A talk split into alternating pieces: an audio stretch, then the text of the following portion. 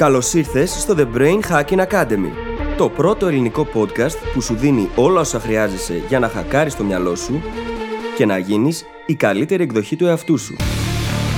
Μαζί σου, η Φίλης Γαβριλίδου και ο Δημήτρης Γιώκας.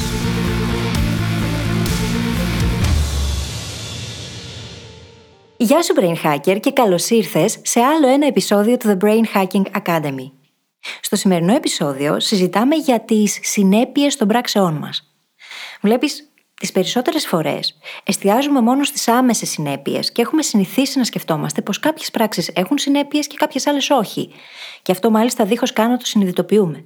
Σε αυτό το επεισόδιο λοιπόν καταρχάς διαχωρίζουμε τον όρο συνέπεια από τον όρο επίπτωση, δύο όρους τους οποίους συχνά τους μπερδεύουμε μεταξύ τους και συζητάμε για το πώς υπάρχουν τόσο οι άμεσες συνέπειες, όσο και οι έμεσες ή οι κρυμμένες, οι υποσυνείδητες. Υπάρχουν εκείνες που βρίσκονται σε δεύτερο και τρίτο βαθμό, οπότε απαιτούν άλλο επίπεδο σκέψης για να μπορέσουμε να τις σκεφτούμε και να τις εντοπίσουμε.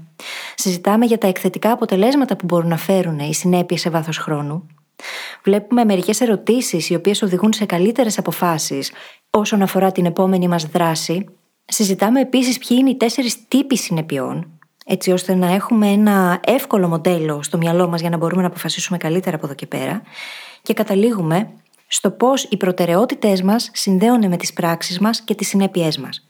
Πρακτικά το ένα ορίζει το άλλο και θα δεις στο επεισόδιο πώς αυτό μπορούμε να το γυρίσουμε τούμπα έτσι ώστε να δημιουργήσουμε τα καλύτερα δυνατά αποτελέσματα, να αυξήσουμε την ποιότητα της ίδιας μας της σκέψης και κατ' επέκταση της ζωής μας.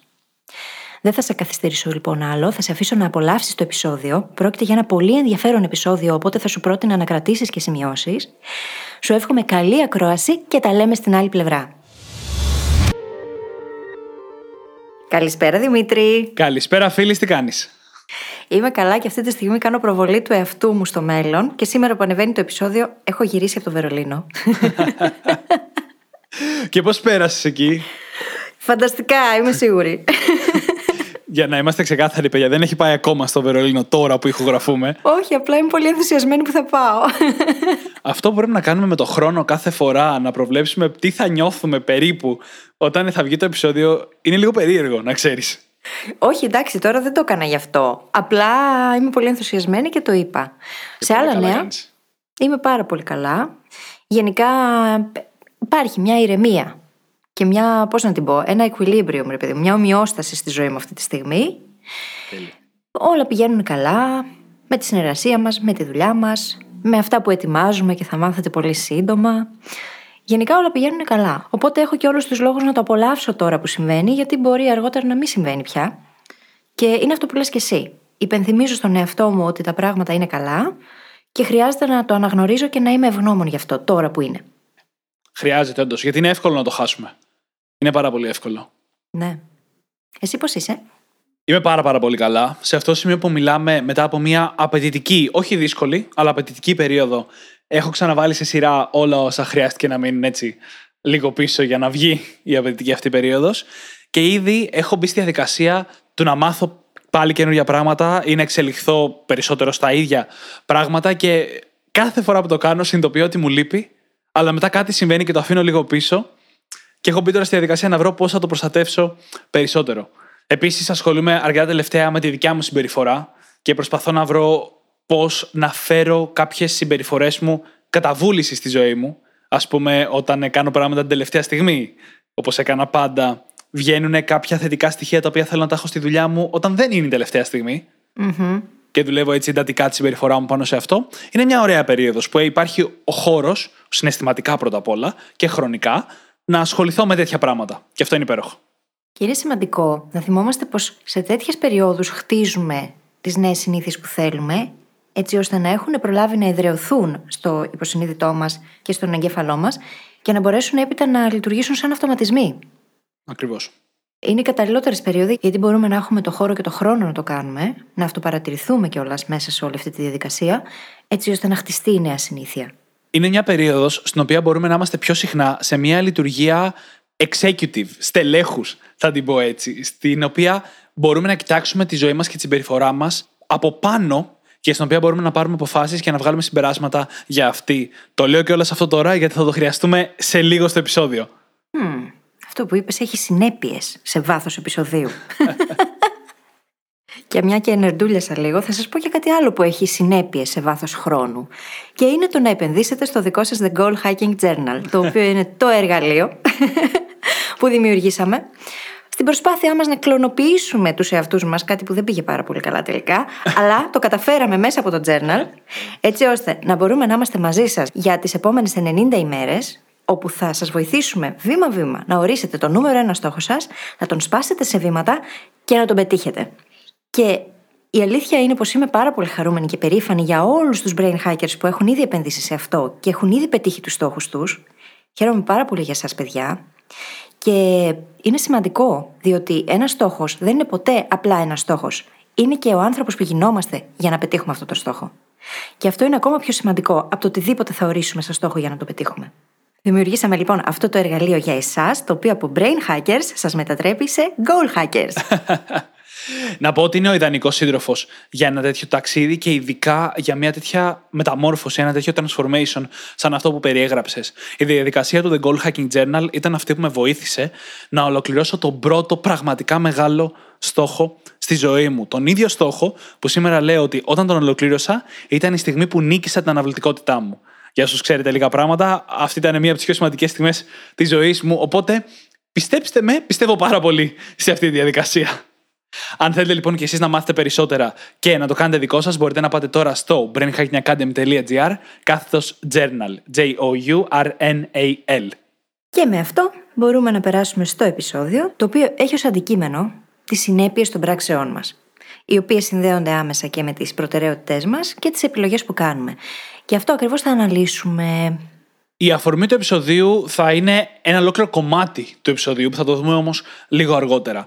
Η βάση μας πρώτα απ' όλα είναι να ξεκαθαρίσουμε το ότι οι πράξεις έχουν συνέπειες. Και αυτό μπορεί να ακούγεται σαν κάτι που ξέρουμε, αλλά. θα το ανακαλύψουμε το αλλά αμέσως τώρα. Πρώτα απ' όλα όμως πρέπει να διαχωρίσουμε τις συνέπειες από τις επιπτώσεις για να έχουμε όλοι μαζί ένα κοινό λεξιλόγιο. Γιατί περισσότεροι από εμάς, ελαφρώς λανθασμένα, με το που ακούμε συνέπειες σκεφτόμαστε κάτι αρνητικό με το που λέμε οι πράξεις μας έχουν συνέπειες, όλοι κατευθείαν μπαίνουμε σε μια λειτουργία. Όχι, τι έκανα Αλλά αυτό είναι η επίπτωση. Οι συνέπειες είναι απλά το φυσικό επακόλουθο μιας πράξης. Είτε θετικό είτε αρνητικό. Αν τρως υγιεινά, η θετική συνέπεια, η συνέπεια λοιπόν σκέτο, είναι ότι θα έχεις περισσότερη υγεία. Αν τρως fast food όλη μέρα, η συνέπεια και πάλι είναι ότι θα έχεις χειρότερη υγεία. Άρα λοιπόν η αρνητική συνέπεια είναι η επίπτωση. Η συνέπεια μπορεί να έχει και θετική και αρνητική χρειά. Και θέλω να το κρατήσετε αυτό όσο μιλάμε στο επεισόδιο, γιατί θα χρησιμοποιήσουμε πολλές φορές τη λέξη συνέπειες και να βγάλουμε λίγο αυτή την αρνητική χρειά που όλοι έχουμε στο μυαλό μας όταν την ακούμε. Είναι πάντα σημαντικό να το κάνουμε αυτό. Γι' αυτό το λόγο επενδύουμε τόσο πολύ εδώ στην εκπομπή να ορίζουμε τα πράγματα. Διότι αν δεν μιλάμε με κοινό λεξιλόγιο, αν δεν έχουμε τους ίδιους ορισμούς μάλλον για αυτό το λεξιλόγιο, τότε δεν θα καταλαβαίνουμε και τα ίδια πράγματα. Είναι λοιπόν σημαντικό να έχουμε στο μυαλό μας ότι δεν υπάρχει καμία πράξη, καμία απολύτως πράξη που να μην έχει συνέπεια. Υπάρχει δράση και αντίδραση. Αυτό είναι ένα βασικό νοητικό μοντέλο που καλούμαστε να έχουμε πάντα στο μυαλό, στο οτιδήποτε επιλέγουμε να κάνουμε ή να μην κάνουμε. Αυτό δεν σημαίνει ότι υπάρχουν αρνητικές επιπτώσεις, σημαίνει ότι υπάρχουν απλά πάντα Και αυτές οι συνέπειες άλλοτε έρχονται άμεσα και αυτές είμαστε και εκπαιδευμένοι να παρατηρούμε, γι' αυτό ενδεχομένως να πιστεύουμε ότι κάποιες πράξεις δεν έχουν καμία συνέπεια. Κάποιες λοιπόν έρχονται άμεσα και περιμένουμε να τις δούμε και άμεσα, υπάρχουν όμως και κάποιες άλλες που δεν έρχονται άμεσα, που έρχονται με καθυστέρηση ή μπορεί να είναι και κρυμμένες πολλές φορές. Και αυτό χρειάζεται να το έχουμε πάντα στο μυαλό μας.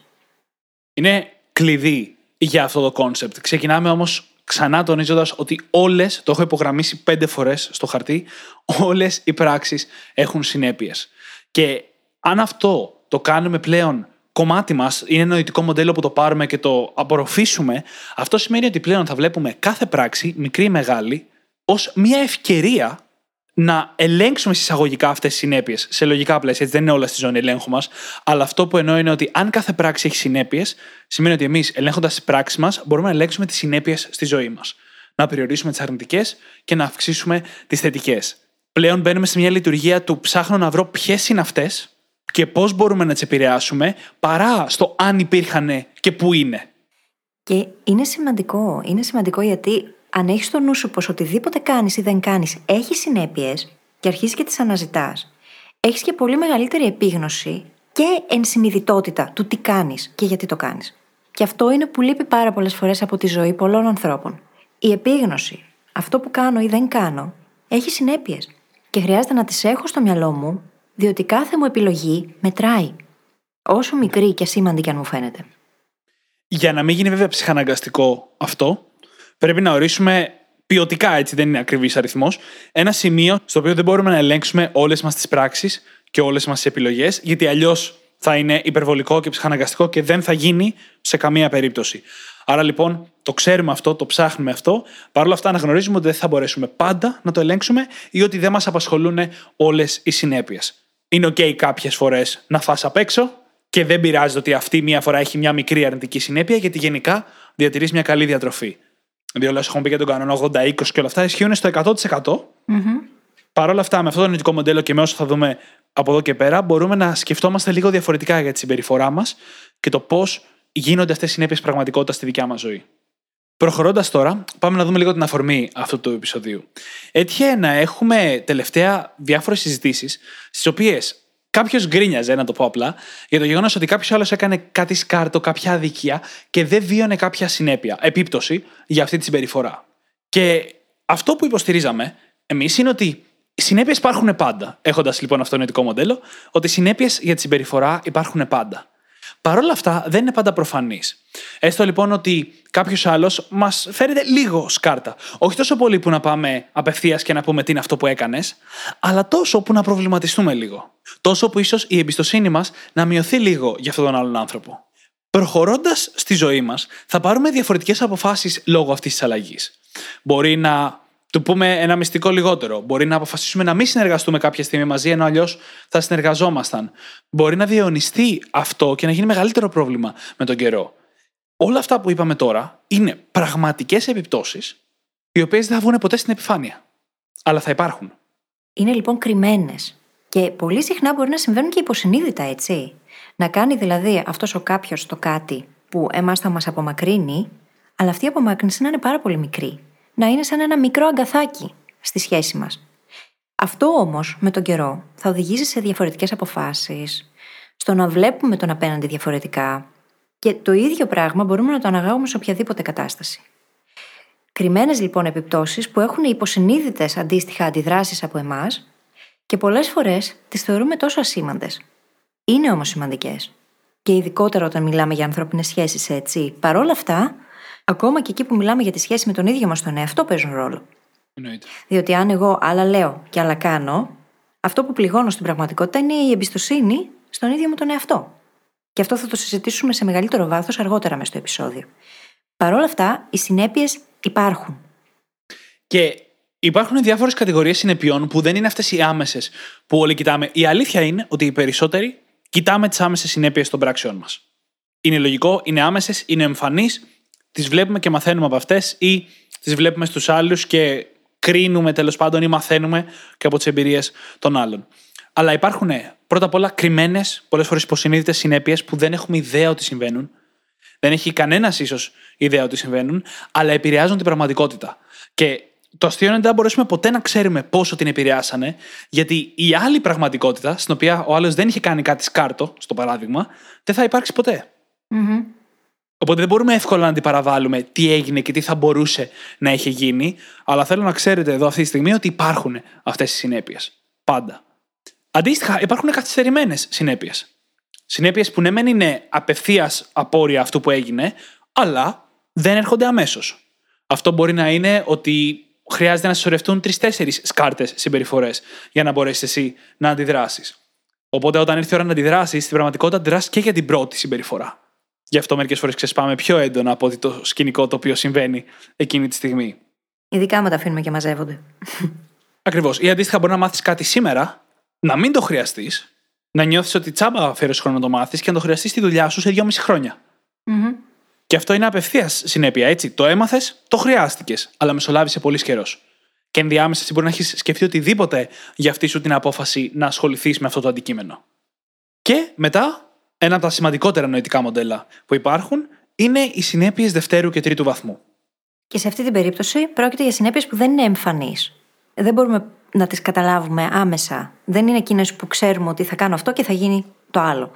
Πρόκειται για πράγματα τα οποία θα γίνουν σε δεύτερο και τρίτο επίπεδο και απαιτούν άλλο τρόπο σκέψης για να φτάσουμε στο να τις αναγνωρίσουμε.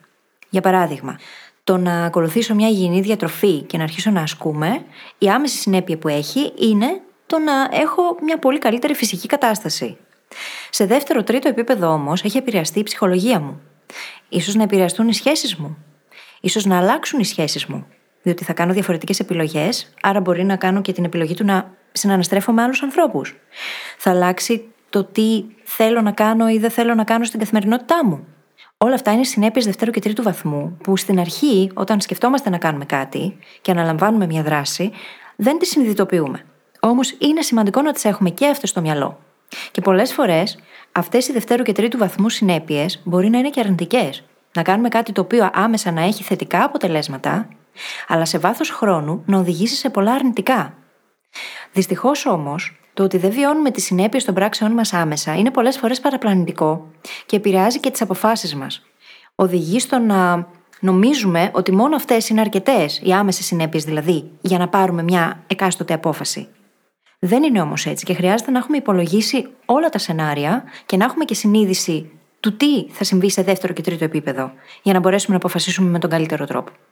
Ακριβώς και έχει υπάρξει απευθεία σύνδεση της ικανότητας του να προβλέπεις συνέπειες δευτέρου, τρίτου, τέταρτου βαθμού με τις πιθανότητες σου για επιτυχία. Έχει υπάρξει απευθείας σύνδεση για αυτό σήμερα. Και το πιο ιδιαίτερο σε αυτό είναι αυτό που είπες, ότι μπορεί κάτι να έχει καλή πρώτη συνέπεια και αρνητικές συνέπειες σε δεύτερο και τρίτο βαθμό. Και αντίστοιχα κάτι μπορεί να είναι αρνητικό μπροστά και να έχει καλές συνέπειες σε δεύτερο και τρίτο βαθμό.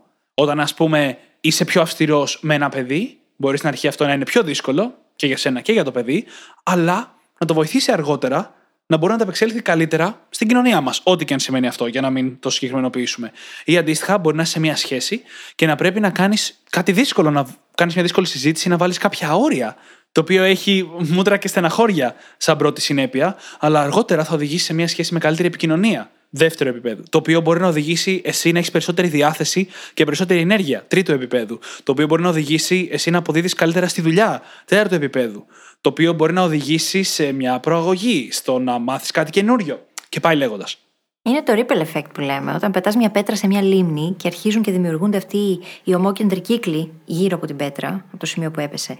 Είναι το πώς επηρεάζονται τα πράγματα στη ζωή μας, κάνοντας ένα απλό πράγμα το οποίο άλλοτε μπορεί να έχει άμεσα θετικές συνέπειες ή αρνητικές αντίστοιχα. Αλλά η επόμενη ομόκεντρη κύκλη μπορεί να είναι καλή ή κακή, ανάλογα με την κατάσταση και την επιλογή. Εννοείται ότι δεν είναι δυνατόν να προβλέψεις όλες τις συνέπειες σε βάθος χρόνου και βάθος συνεπειών, έτσι, πόσο μακριά μπορεί να φτάσει αυτό. Αλλά όσο καλύτερος γίνεσαι σε αυτό, τόσο πιο πιθανό να είναι να πετύχεις στους δικούς σου στόχους. Δεν ορίζουμε την επιτυχία, αλλά όλοι μας θέλουμε να πετύχουμε κάτι. Και μιας και μιλάμε για αυτήν την επιτυχία, να κάνουμε μια μικρή διάκριση. Πολλές φορές και εμείς οι ίδιοι έχουμε μιλήσει για το πώς οι πράξεις συσσωρεύονται και συσσωρεύουν αποτελέσματα στη ζωή μας. Αλλά στην πραγματικότητα, αυτό που έχει τα εκθετικά αποτελέσματα είναι οι συνέπειες. Mm-hmm. Όσο περισσότερες θετικές συνέπειες δημιουργούμε προς αυτό που μας ενδιαφέρει, τόσο περισσότερο θα εξελίσσεται αυτό και τόσο πιο εκθετικά θα εξελίσσεται. Το οποίο τι ακριβώς μας αλλάζει; Έχοντας μιλήσει για τις καθυστερημένες, τις κρυμμένες συνέπειες και του δεύτερου και τρίτου επίπεδου, βλέπουμε πλέον ότι μπορεί να κάνουμε πράξεις φαινομενικά άσχετες με αυτό που μας ενδιαφέρει, οι οποίες όμως να έχουν συνέπειες πάνω σε αυτό που μας ενδιαφέρει και να δημιουργούν εκθετικά αποτελέσματα. Μπορεί εμείς να θέλουμε να πάμε καλύτερα στη δουλειά, αλλά πράξεις που έχουν να κάνουν με την ενέργειά μας, όπως ύπνος και διατροφή. Πράξεις που έχουν να κάνουν με το να έχουμε λιγότερο κλάτερ στη ζωή μας, λιγότερες τοξικές σχέσεις, περισσότερο χρόνο στο πρόγραμμά μας, οτιδήποτε κάνουμε που δημιουργεί θετικές συνέπειες προς το κύριο κομμάτι μας, το βοηθάει να εξελιχθεί εκθετικά. Και χτίζει φυσικά και τη συνήθεια του να σκεφτόμαστε με αυτόν τον τρόπο. Διότι είναι σημαντικά mental models αυτά. Το να έχουμε καταρχάς επίγνωση του ότι τα πάντα έχουν συνέπειες, οτιδήποτε αποφασίζουμε να κάνουμε ή να μην κάνουμε, να σκεφτόμαστε σε δεύτερο, τρίτο, τέταρτο βαθμό τι συνέπειες μπορεί να υπάρξουν και να έχουμε και επίγνωση ότι αυτό αποτελεί μια πολύ καλή συνήθεια που σε βάθος χρόνου θα φέρει και εκθετικά αποτελέσματα στη ζωή μας. Παρεμπιπτόντως, το να δίνεις παραδείγματα είναι ένα φανταστικό παράδειγμα δεύτερου επίπεδου συνέπειας. Όπου ό,τι κάνεις δίνει ένα παράδειγμα. Το πιο προφανές παράδειγμα για αυτό είναι τα παιδιά. Στα οποία ό,τι κάνουμε, τα παιδιά το παίρνουν παράδειγμα και ο καλύτερος τρόπος να τους μάθεις κάτι είναι μέσω του παραδείγματος. Το κάνεις εσύ πρώτα. Το βλέπουμε. Μπορείτε να πίνετε ένα σφινάκι κάθε φορά που ο Δημήτρης λέει παράδειγμα σε αυτό το επεισόδιο. ε, με χυμό φυσικό. Κοιτάξτε, αν δεν το κάνετε με χυμό φυσικό, δεν πρόκειται να ακούσετε τη συνέχεια αυτού του επεισοδίου. Σε αυτό το σημείο. Πάρτε ένα μπουκάλι καλύτερα. Φυσικό χυμό. ναι. Γιατί μιλάμε για συνέπειες, κατάλαβες. Δεν μπορώ να τους πω πιείτε τεκίλα. Όχι φυσικό χυμό. Ρούμι. Εγώ, εγώ, όχι ρούμι, τεκίλα ναι. μια χαρά. λοιπόν, έλεγα λοιπόν ότι στα παιδιά πάντα ο καλύτερος τρόπος να τους περάσεις κάτι και να μάθουν κάτι καινούριο είναι μέσα από το παράδειγμα. Αλλά πρέπει να ξέρουμε ότι παράδειγμα δίνουμε. Δεν θα μπορώ να ξαναπώ τη λέξη παράδειγμα χωρίς να γελάσω έτσι. Όχι. παράδειγμα δίνουμε και σε όλους τους άλλους ανθρώπους. Σε όλες μας τις σχέσεις. Τις ερωτικές, στους φίλους μας, στους ανθρώπους που δουλεύουμε μαζί. Ό,τι κάνουμε αποτελεί παράδειγμα για τους γύρω μας. Ακόμα και στη δουλειά, εννοείται ότι αν είσαι πιο ψηλά στην όποια ιεραρχία, το παράδειγμα έχει μεγαλύτερη σημασία, αλλά όπου και να βρίσκεσαι, το παράδειγμα σου φέρνει αποτελέσματα. Και αν σε νοιάζει κιόλας, αν σε νοιάζει η σχέση σου, αν σε νοιάζουν οι φίλοι σου και αν σε νοιάζει και η δουλειά σου, τότε κάθε σου πράξη έχει τουλάχιστον μία δεύτερο επίπεδο συνέπεια, που είναι αυτό το παράδειγμα που δίνεις.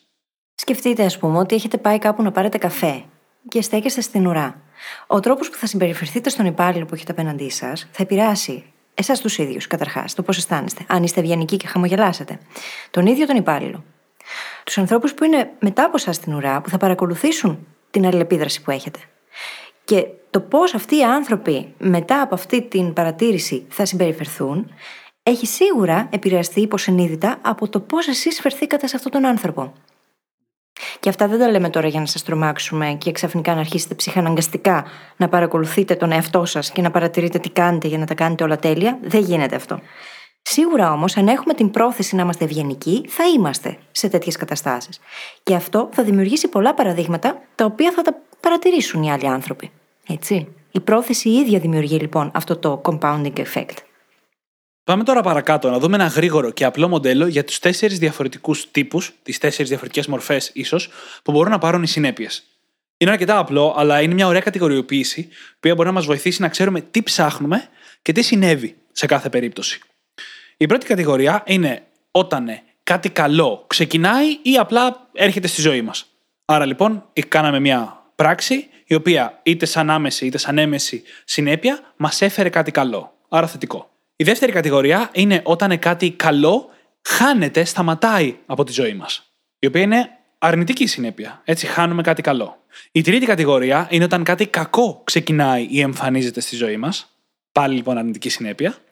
Και η τέταρτη κατηγορία είναι όταν κάτι κακό χάνεται ή εξαφανίζεται από τη ζωή μας.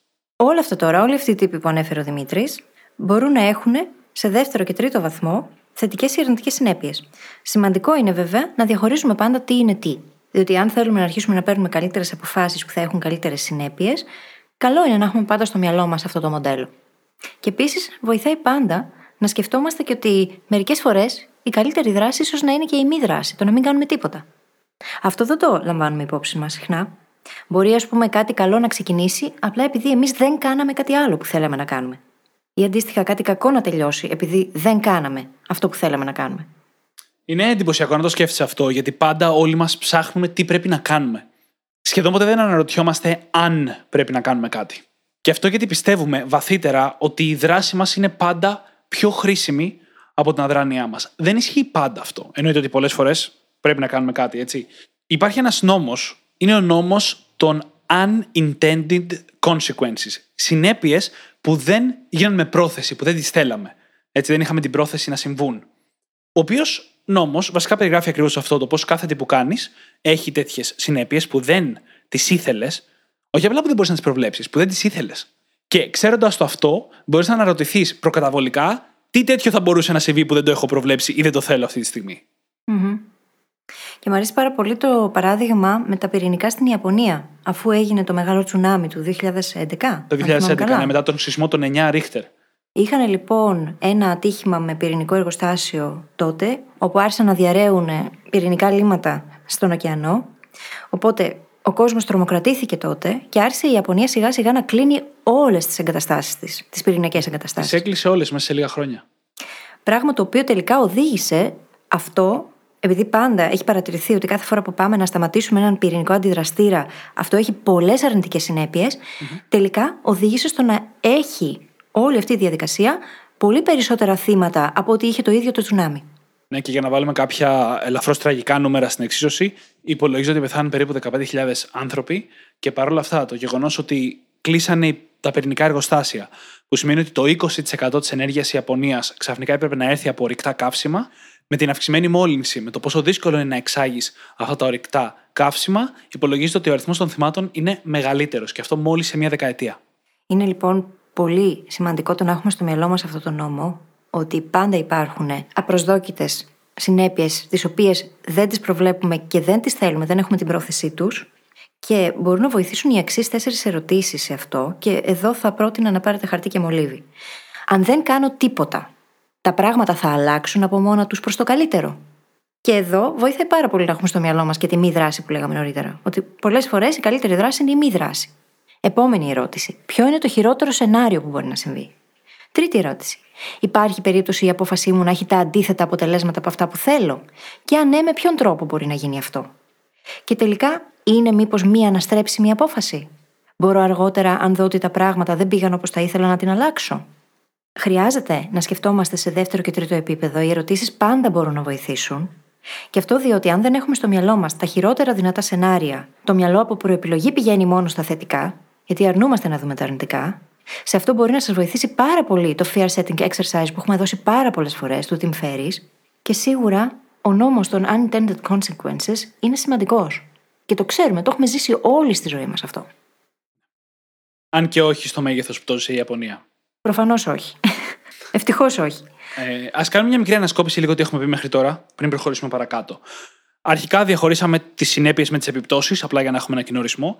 Και μιλήσαμε για το νοητικό μοντέλο ότι όλες, μα όλες οι πράξεις έχουν συνέπειες. Που αλλάζει λίγο τον τρόπο που βλέπουμε τα πράγματα, γιατί απλά ξέρουμε πλέον να τις ψάξουμε αντί να αναρωτιόμαστε αν υπάρχουν. Μετά μιλήσαμε για το γεγονός ότι δεν είναι όλες αυτές οι συνέπειες άμεσες. Υπάρχουν καθυστερημένες συνέπειες, υπάρχουν κρυμμένες, πολλές φορές υποσυνείδητες κιόλας συνέπειες και υπάρχουν και συνέπειες δευτέρου και τρίτου και τέταρτου και πέμπτου βαθμού. Μιλήσαμε για το πώς έχουν εκθετικό αποτέλεσμα οι συνέπειες. Μιλήσαμε για το πώς το παράδειγμα που δίνουμε είναι πάρα πολλές φορές σημαντικό και πώς είναι πάντα μία έξτρα συνέπεια σε ό,τι κάνουμε. Είπαμε λίγο συνοπτικά τους τέσσερις τύπους των συνεπειών, οι οποίοι διαχωρίζονται σε αυτά που θέλουμε να έρθουν στη ζωή μας και αυτά που θέλουμε να φύγουν. Και μιλήσαμε και για τον νόμο των unintended consequences, ή αλλιώς τις συνέπειες που δεν είναι από πρόθεση, καθώς και διάφορες ερωτήσεις για να αποφεύγουμε αυτές τις συνέπειες που δεν έχουν γίνει από πρόθεση. Πάμε τώρα παρακάτω και να μεγαλώσουμε λίγο το μοντέλο μας. Γιατί μέχρι τώρα μιλάμε για πώς οι πράξεις μας και οι επιλογές μας πρακτικά έχουν συνέπειες. Α βάλουμε τώρα και τις προτεραιότητες στο παιχνίδι.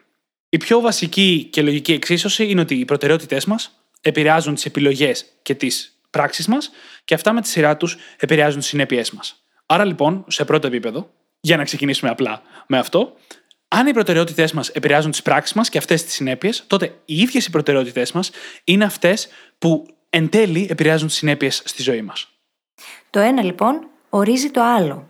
Είναι όπως όταν συζητάμε για τη ζώνη ελέγχου, που μιλάμε για σκέψεις, συναισθήματα, συμπεριφορές. Είναι ένας τέτοιος κύκλος. Προτεραιότητες, επιλογές και πράξεις και συνέπειες. Οι περισσότεροι όμως από εμάς νομίζουμε ότι ξέρουμε ποιες είναι αυτές οι προτεραιότητες που έχουμε. Τις δηλώνουμε σε κάθε ευκαιρία στις συζητήσεις που κάνουμε. Τις δηλώνουμε στον ίδιο μας τον εαυτό. Αλλά. Είναι όμως. Αλλά. Αλλά λοιπόν, αυτές οι προτεραιότητες δεν είναι τα πράγματα που λέμε ότι κάνουμε ή εκείνα που θέλουμε να κάνουμε. Οι προτεραιότητες μας στην πραγματικότητα φαίνονται από τις πράξεις μας τις ίδιες. Από τις ίδιες μας τις συμπεριφορές. Και θα δείτε εκεί ότι υπάρχει πάρα πολύ συχνά συνέπεια ανάμεσα σε αυτό που λέμε ότι είναι η προτεραιότητά μας και αυτό που κάνουμε. Αν λοιπόν εγώ λέω ότι θέλω να προσέξω τη φυσική μου κατάσταση, αλλά μέρα παραμέρα τρώω απ' έξω και τρώω πίτσες και σουβλάκια, όχι σαλάτες και δεν ξέρω και εγώ τι άλλο, τότε μάλλον οι προτεραιότητές μου είναι σε πλήρη συνέπεια με τις πράξεις μου και αυτό, εκτός του ότι κάνει κακό self-signaling, δείχνει και ξεκάθαρα ότι μάλλον κάτι άλλο συμβαίνει μέσα μου. Ότι είμαι διχασμένη.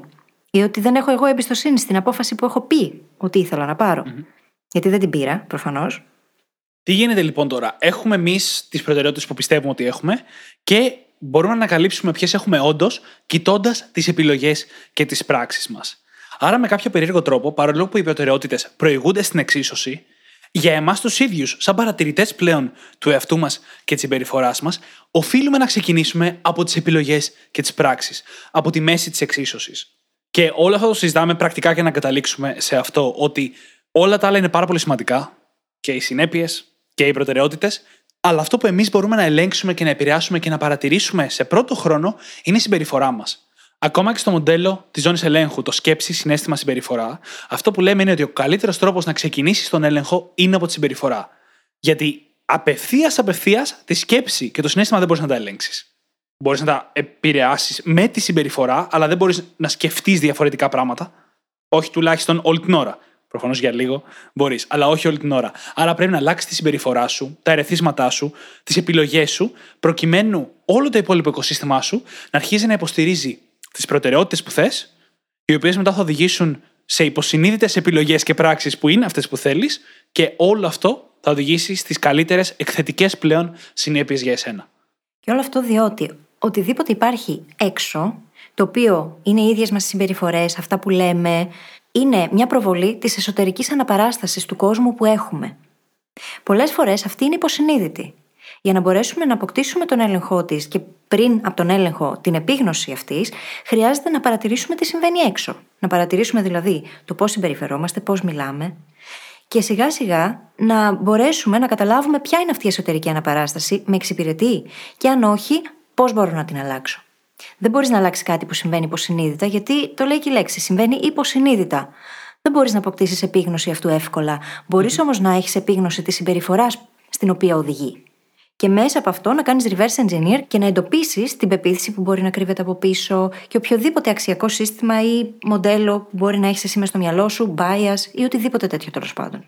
Και αυτό είναι ίσως πιο σημαντικό από ό,τι ακούγεται, γιατί όσο περισσότερο μένουμε σε μια κατάσταση απόκλησης ανάμεσα στο ποιες θα θέλαμε να είναι οι προτεραιότητές μας και στο ποιες είναι όντως, όσο περισσότερο δεν κάνουμε αυτό που θα θέλαμε να κάνουμε και κάνουμε δυστυχώς πολλές φορές το αντίθετο ή κάτι άλλο, τόσο περισσότερο έχουμε την επίπτωση του να χάνουμε εμπιστοσύνη στον εαυτό μας. Και χάνοντας την εμπιστοσύνη και την αυτοπεποίθηση πολλές φορές και την αυτοεκτίμηση, άλλο τόσο, στον εαυτό μας, δημιουργούμε και εκεί συνέπειες δευτέρου και τρίτου βαθμού. Η πιο πρακτική από αυτές είναι ότι οποιοδήποτε έλεγχος στη συμπεριφορά μας από εκεί και πέρα γίνεται πιο δύσκολος. Καταρχάς, να ξεκαθαρίσουμε, δεν γίνεται αδύνατος. Ανά πάσα στιγμή μπορείς να ανακτήσεις έλεγχο της συμπεριφοράς σου και να τα φέρεις τα πράγματα εκεί που θέλεις αλλά θα είναι πιο δύσκολο. Είναι σαν να μπαίνεις σε μια τρύπα που όσο μένεις μέσα απλά γίνεται όλο και πιο βαθιά και μετά για να βγεις χρειάζεται περισσότερο σκαρφάλωμα. Και όσο περισσότερο σκαρφάλωμα χρειάζεται, τόσο λιγότερο πιθανό είναι να βρεις το κίνητρο ή τα συστήματα για να σε υποστηρίξουν σε αυτό. Άρα, αν μπορούμε να το αποφύγουμε και αν μπορούμε πιο άμεσα να φέρουμε σε συντονισμό το τι θέλουμε με το τι κάνουμε, σε ανθρώπινα επίπεδα, ποτέ δεν θα είναι 100% έτσι, μην παρεξηγηθούμε. Όσο λοιπόν πιο γρήγορα το κάνουμε αυτό, τόσο πιο εύκολο θα είναι. Και σας το λέω σαν άνθρωπος, ο οποίος για το μεγαλύτερο κομμάτι της ζωής μου δεν έκανα ποτέ αυτό που ήθελα να κάνω. Αυτά που ήθελα να είναι οι προτεραιότητές μου δεν ήταν εμφανέστατα από τις πράξεις μου και με βασάνισε αυτό σε πολύ πολύ βαθύ ψυχοσυναισθηματικά βαθμό. Και για μένα συνέβαινε το ίδιο. Και μία από τις σημαντικότερες αξίες που έχω αυτή τη στιγμή σαν άνθρωπος είναι η συνέπεια. Και δεν είναι τυχαίο το ότι την έχω, διότι θέλω να είμαι συνεπής και απέναντι στους άλλους προφανώς, αλλά το πιο σημαντικό, να είμαι συνεπής στο λόγο μου. Αυτά που λέω και αυτά που κάνω να είναι σε άμεσο συντονισμό. Διότι όταν δεν είναι, αυτό που πληγώνεται κυρίως μέσα από αυτό το self-signaling που συντελείται, είναι η εμπιστοσύνη που έχω στον ίδιο μου τον εαυτό. Αν εγώ λέω πως οι σχέσεις μου είναι πάρα πολύ σημαντικές για μένα και δουλεύω μέχρι τις 10-11 η ώρα το βράδυ κάθε μέρα και δεν επενδύω σε αυτές, τότε τι ακριβώς είναι αυτό που είναι προτεραιότητα; Και μετά απορώ γιατί τα πράγματα δεν πάνε καλά στο σπίτι, ας πούμε, ή γιατί οι φίλοι μου μοιάζουν λίγο απόμακροι πλέον. Έτσι είναι. Μέσα λοιπόν από την παρατήρηση των συμπεριφορών μας, στην ουσία έχουμε τη δυνατότητα πλέον να αποκτήσουμε επίγνωση και από εκεί και έπειτα να πάρουμε άλλες αποφάσεις για να σπάσουμε το μοτίβο. Και δεν είναι ότι αυτό θα αλλάξει από τη μια μέρα στην άλλη. Εκείνο που χρειάζεται για να αλλάξει είναι συνέπεια. Αν πάρω την απόφαση εγώ να δουλεύω από εδώ και πέρα μέχρι μια συγκεκριμένη ώρα, και το λέω αυτό το παράδειγμα γιατί το έκανα πάρα πολύ πρόσφατα, έκανα την αλλαγή πριν από λίγους μήνες, και είπα ότι θα εργάζομαι μέχρι τις 7 και από εκεί και μετά έχει μπει ένα φρένο και είναι ο προσωπικός μου χώρος και χρόνος, Η συνέπεια είναι που με βοήθησε να χτίσω και την ταυτότητα. Δεν αρκεί να το κάνεις μια μέρα. Η προτεραιότητα φαίνεται από το να γίνεται κάτι με συνέπεια σε βάθος χρόνου. Και δεν είναι ότι τώρα δεν θα δουλέψω ποτέ ξανά μετά τις 7, γιατί μπορεί να χρειαστεί. Αλλά θα γίνει με επίγνωση και θα γίνει σε μια περίοδο που θα βγάζει νόημα. Και αν δεν ήταν αρκετά ξεκάθαρο από όλο αυτό το μοντέλο που μόλις περιγράψαμε, ξεκινάμε από τις πράξεις. Όχι όμως μόνο υπό το πρίσμα του τι συνέπειες θα φέρουν αυτές οι πράξεις, αλλά και το ότι επηρεάζουν πραγματικά τις προτεραιότητές μας και τις αξίες μας και το ποιοι είμαστε. Την ταυτότητά μας την ίδια. Μέσα από το self-signaling, όπου κάθε πράξη που κάνουμε αποτελεί ένα σημάδι για τον εαυτό μας. Μία ψήφο για τον άνθρωπο που θέλουμε να γίνουμε. Άρα λοιπόν, ξεκινάμε από εκεί, γιατί αυτό μπορούμε να ελέγξουμε, με σκοπό να επηρεάσουμε το σύστημα από την κορυφή, από τη βάση. Όπως το πάρει κανείς. Έτσι είναι, ναι. Και πρακτικά να θυμόμαστε πάντα πως οι μικρές δράσεις είναι εκείνες που σε βάθος χρόνου έχουν τεράστιες συνέπειες.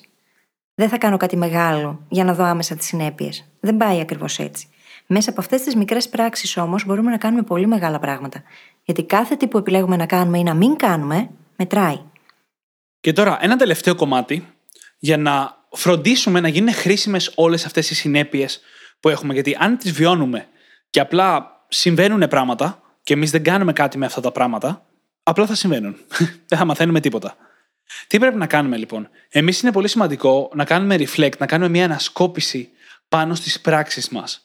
Στα αποτελέσματά τους, τις συνέπειές τους δηλαδή, καθώς και τις προτεραιότητες που τους δημιούργησαν. Και τώρα το λέω σε τελείως πρακτικό επίπεδο.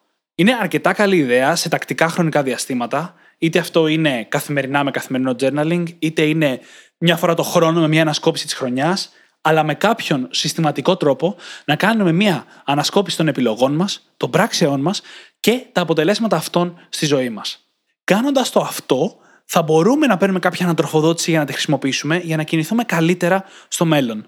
Αν θέλετε την προσωπική μου άποψη, και επειδή υπάρχει και μια δόση αναβλητικότητας, εδώ πέρα το καθημερινό είναι πολύ, το μια φορά το χρόνο μπορεί να είναι λίγο. Προσωπικά, επειδή κάνω journaling κάθε μέρα, έχω κάθε μέρα αυτή την ευκαιρία. Χρειάζεται όμως κάθε άνθρωπος να το φέρει στα δικά του μέτρα. Αν το reflection για εσάς μπορεί να λειτουργήσει σε εβδομαδιαίο επίπεδο, παρακαλώ. Μπορείτε να το κάνετε αναβδομάδα. Αν θέλετε να το κάνετε ανά δύο εβδομάδες και πάλι. Το σημαντικό είναι να γίνεται και να γίνεται με συνέπεια. Το να το κάνω μια φορά και αυτή να ήταν η τελευταία φορά που το έκανα, δεν θα βοηθήσει πρακτικά. Γιατί αυτά τα πράγματα χρειάζονται επανάληψη, χρειάζεται να ασχολούμαστε μαζί τους, χρειάζεται να τα φέρνουμε στο συνειδητό διαρκώς, να κάνουμε ερωτήσεις και να τις απαντάμε. Και ακόμα και αν το κάνετε πιο συχνά, προτείνω μια φορά στο τόσο πιο αραιά να αλλάζει λίγο μορφή και να κοιτάει ένα μεγαλύτερο χρονικό διάστημα. Δηλαδή, όχι μόνο τι έγινε τελευταία εβδομάδα, αλλά τι έγινε το προηγούμενο τρίμηνο. Και τρεις μήνες μετά, τι έγινε πάλι το προηγούμενο τρίμηνο. Γιατί πολλές φορές αυτές οι καθυστερημένες και κρυφές συνέπειες δεν θα τις ξέρεις σε μία εβδομάδα. Οπότε, πολύ ωραίες ερωτήσεις είναι το τι μεγάλες αποφάσεις, τι σημαντικές αποφάσεις πήρε αυτό το διάστημα. Σε τι οδήγησαν; Ποιες ήταν οι άμεσες συνέπειες, ποιες ήταν οι πιο βαθιές, οι δεύτερες και οι τρίτες συνέπειες αυτής της απόφασης που πήρα; Είναι συντονισμένα όλα αυτά με αυτά που εγώ θέλω; Υπήρχε κάτι που συνέβη που εγώ δεν το προέβλεψα; Και επίσης κάτι πολύ σημαντικό που το έχουμε πει και στο παρελθόν. Όταν κοιτάμε τις αποφάσεις μας, είναι σημαντικό να μην τις κρίνουμε κυρίως εκ του αποτελέσματος. Είναι σημαντικό να τις κρίνουμε με βάση τα δεδομένα που είχαμε τη στιγμή που τις πήραμε. Δηλαδή, εγώ τότε ήξερα αυτά. Έβγαζε νόημα η απόφασή μου.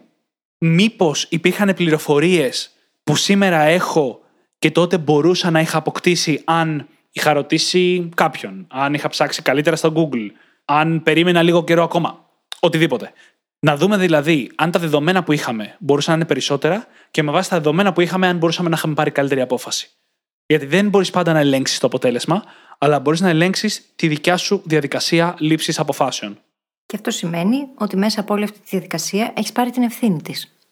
Έχεις πάρει την ευθύνη της απόφασης, την ευθύνη των αποτελεσμάτων, ακόμα και αν δεν σου άρεσαν, και μπορείς με αυτόν τον τρόπο να πάρεις και το feedback για να βελτιώσεις αργότερα τη λήψη αποφάσεών σου.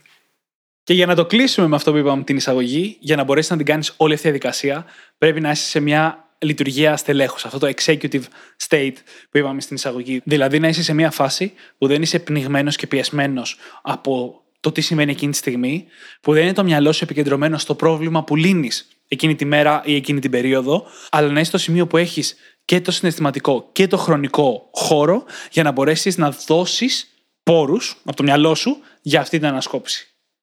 Και με αυτό μπορούμε να κλείσουμε το επεισόδιο. Ελπίζουμε να έχει πολύ θετικές συνέπειες στις δικές σας ζωές.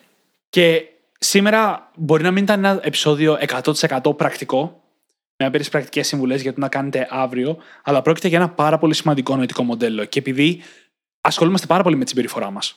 Και εμείς ίδιοι συγκεκριμένα. καταλάβει, μάλλον. και εμείς ίδιοι συγκεκριμένα, αλλά και γενικά στο υλικό του The Brain Hacking Academy, το να σκεφτόμαστε για τη συμπεριφορά μας με τον δομημένο τρόπο.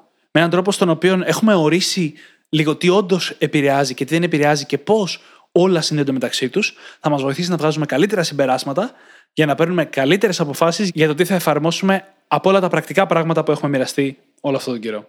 Και αυτό είναι ένα υπέροχο φίλτρο που μας βοηθάει από εδώ και πέρα να έχουμε και καλύτερη ποιότητα σκέψης. Γιατί όλα όσα κάνουμε εδώ αυτό το στόχο έχουν. Αν αναβαθμίζουμε διαρκώς την ποιότητα της σκέψης μας, αναβαθμίζουμε εκ των πραγμάτων και την ίδια τη ζωή μας. Οι αποφάσεις μας βελτιώνονται, οι συμπεριφορές μας βελτιώνονται, όσα κάνουμε ή όσα επιλέγουμε να μην κάνουμε βελτιώνονται. Είναι λοιπόν πολύ σημαντικό να έχουμε τέτοιου είδους φίλτρα, έτσι ώστε να ορίζουμε εμείς το τι θέλουμε και τι δεν θέλουμε να υπάρχει στη ζωή μας. Και με αυτό θα κλείσουμε το επεισόδιο. Μπορείτε όπως πάντα να βρείτε τις σημειώσεις του επεισοδίου στο site μας στο brainhackingacademy.gr όπου μπορείτε να βρείτε και το journal μας είτε πηγαίνοντας απευθείας στο κατάστημά μας είτε πηγαίνοντας στο brainhackingacademy.gr κάθετος journal. J-O-U-R-N-A-L. Και αυτό να είστε σίγουροι ότι θα έχει θετικές συνέπειες και σε δεύτερο και τρίτο και σε 15ο βαθμό. και θα σας ζητήσουμε να κάνετε subscribe στο Spotify ή σε όποια άλλη εφαρμογή μας έχετε βρει και μας ακούτε, διότι έτσι βοηθάτε τους brain hackers στον κόσμο να γίνουν ακόμα περισσότεροι και για τον ίδιο λόγο κάντε και μια πράξη αγάπης. Αρπάξτε τα κινητά των φίλων σας και δείξτε τους πώς να γίνουν και εκείνοι brain hackers. Σας ευχαριστούμε πάρα πολύ που ήσασταν μαζί μας και σήμερα και σας ευχόμαστε καλή συνέχεια. Καλή συνέχεια.